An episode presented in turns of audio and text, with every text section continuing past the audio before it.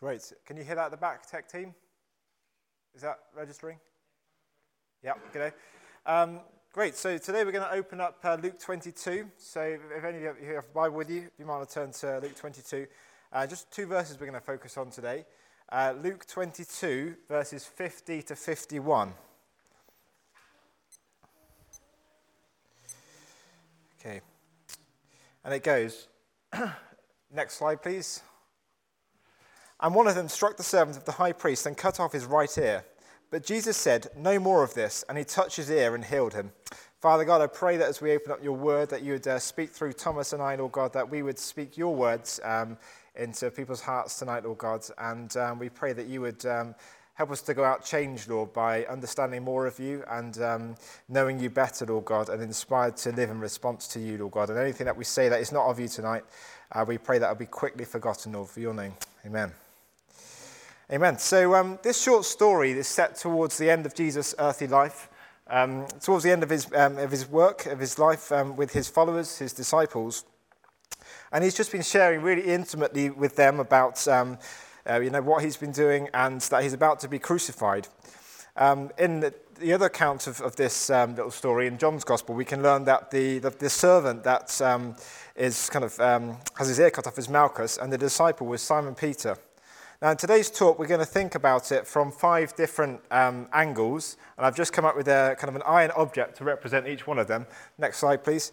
Uh, the iron toe um, from the Old Testament, um, the sword, nails, barbecue skewer, and the scythe, and that all makes sense, hopefully, as we go through. so, firstly, the iron toe, or the iron uh, toes and legs from the Old Testament. so, I'll read it again. And one of them struck the servant of the high priest and cut off his right ear. But Jesus said, No more of this, and touched his ear and healed him. So the disciples would have, been, um, would have partly understood the times from some of the bits of the Old Testament that they would have heard from um, perhaps visiting the synagogue in their, in their upbringing, the, you know, the place where the Jews met to, to um, hear from the word. Um, and they would have heard about this great king. For example, in Psalm 2, uh, where in verses 6 to 9 we can read, As for me, I have set my king on Zion, my holy hill. I will tell of the decree. The Lord said to me, You are my son, today I have begotten you. Ask of me, and I will make the nations your heritage, and the ends of the earth your possession. You shall break them with a rod of iron, and dash them in pieces like a potter's vessel. So they had seen some of Jesus' miracles, and Jesus' followers had heard some of Jesus' teaching, and even done miracles in Jesus' name. They would have seen big crowds welcoming him into Jerusalem, and perhaps would have been with some of them on the side, cheering him on um, that this um, great king was going to come in and perhaps overthrow the Roman Empire that they've been invaded and they're under their rule and iron, and to break the nations with a rod and iron. Further, in Daniel 2, it talks about various civilizations that will rise up.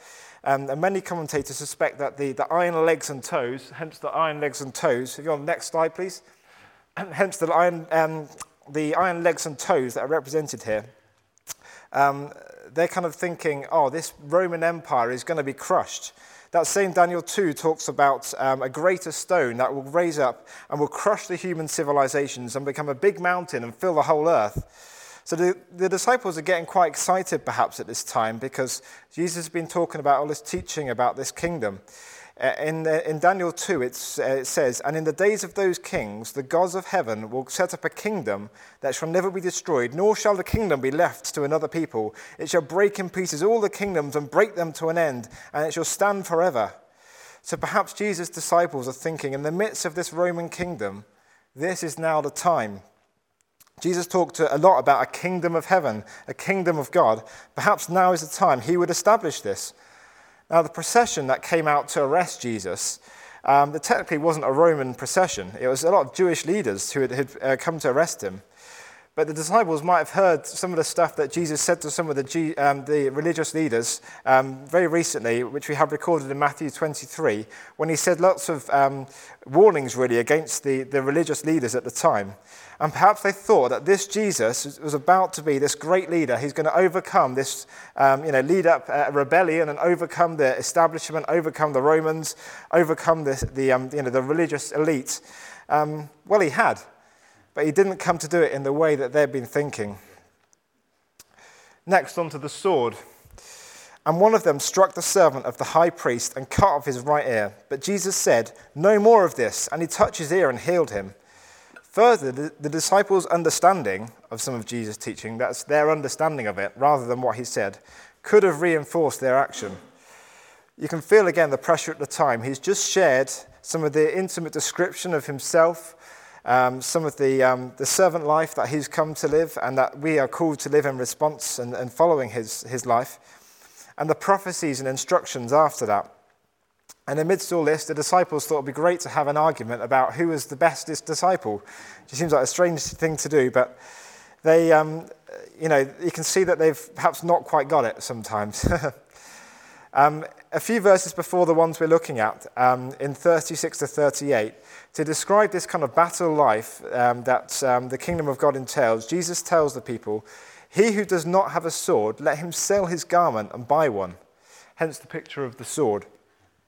So one disciple responded, saying, Look, here are two swords. And Jesus responded, That's enough. Or some commentators say um, the tone in which he said this was, That is enough.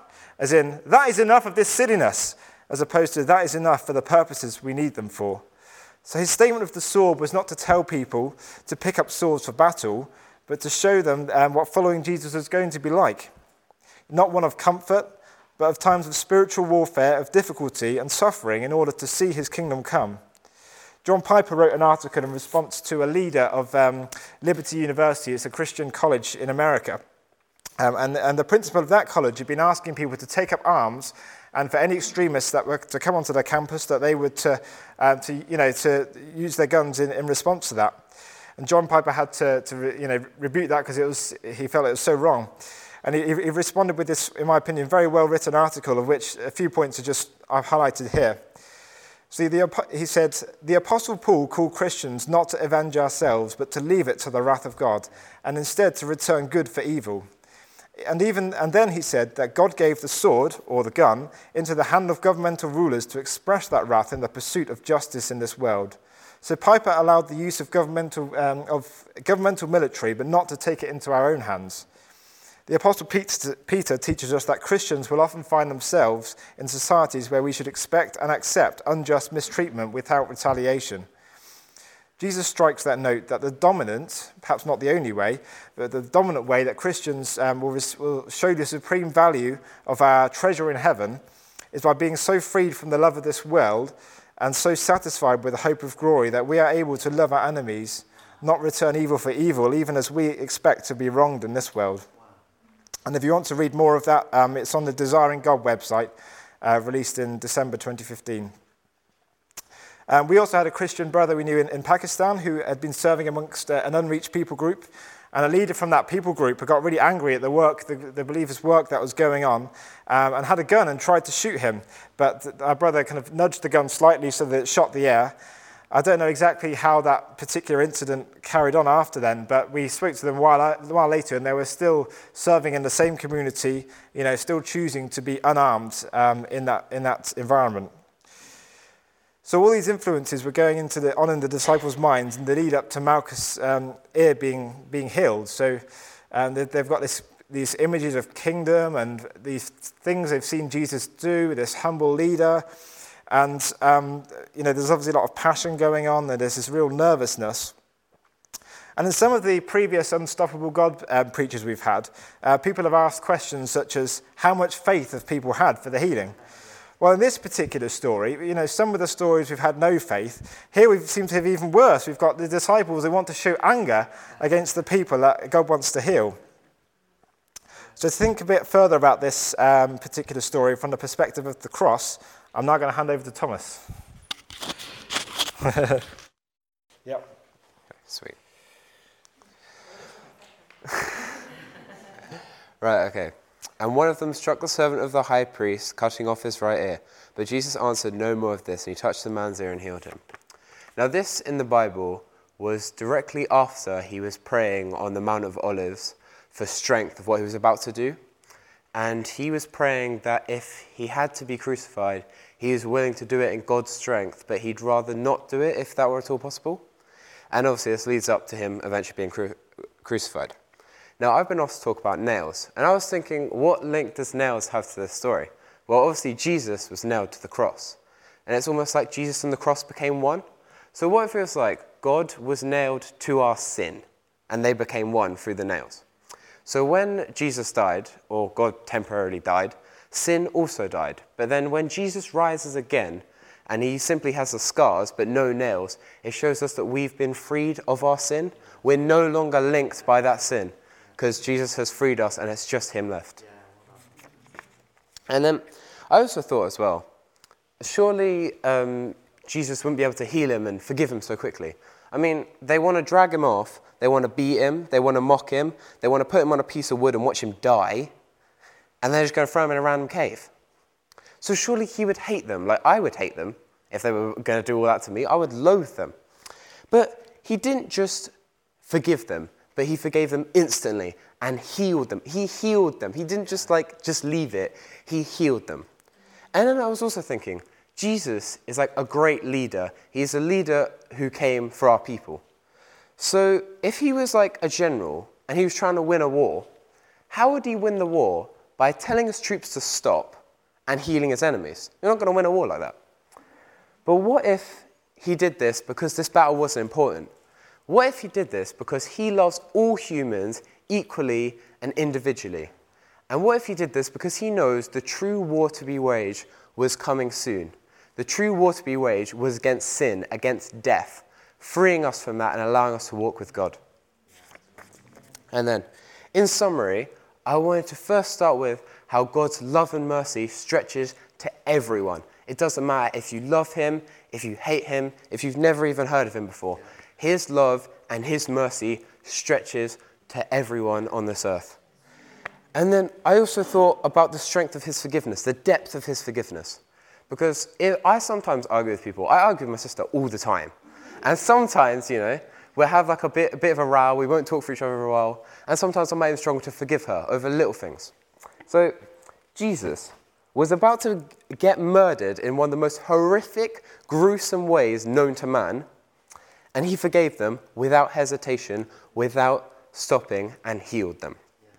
And then, so I think, and I want to summarize and end on this that no matter how broken someone is, how, what walk of life they've led, or what they may have done, as long as they are willing to have Jesus as their Lord and Savior, God's arms will always be open for them. I'm done.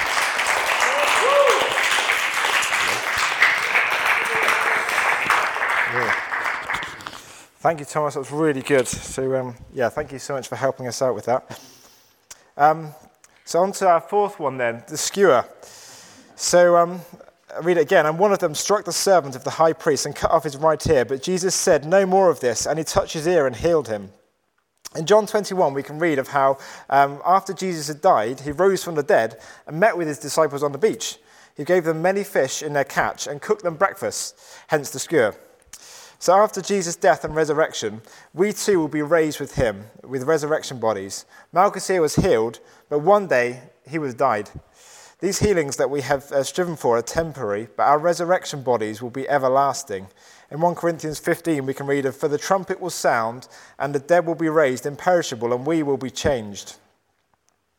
Finally, onto the scythe for the harvest. And one of them struck the servant of the high priest and cut off his ear. But Jesus said, No more of this. And he touched his ear and healed him. We then think about this act of healing of Malchus in light of the harvest, bringing others in. So Acts 5 puts the use of, us, of the supernatural nicely. Philip went down to a city in Samaria and proclaimed the Messiah there. When the crowds heard Philip and saw the signs he performed, they all place, paid close attention to what he said. So when people see wonders, they listen more carefully as they see God's power in action.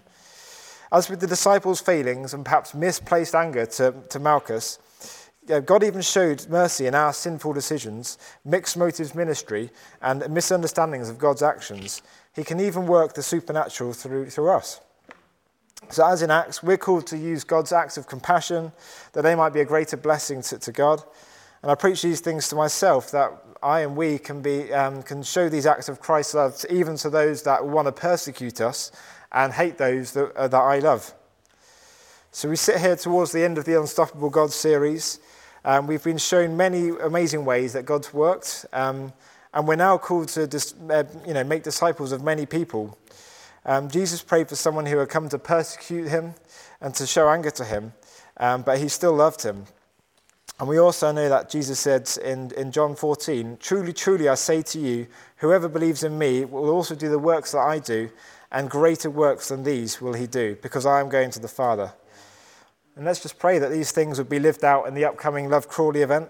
Let's pray that God would give us the grace to love those who don't love us. Um, I mean, I've been part of several of these um, outreach type events, and when we come to do that, Satan seems to want to raise up anger from, from those around um, to come against um, you know, what God is doing.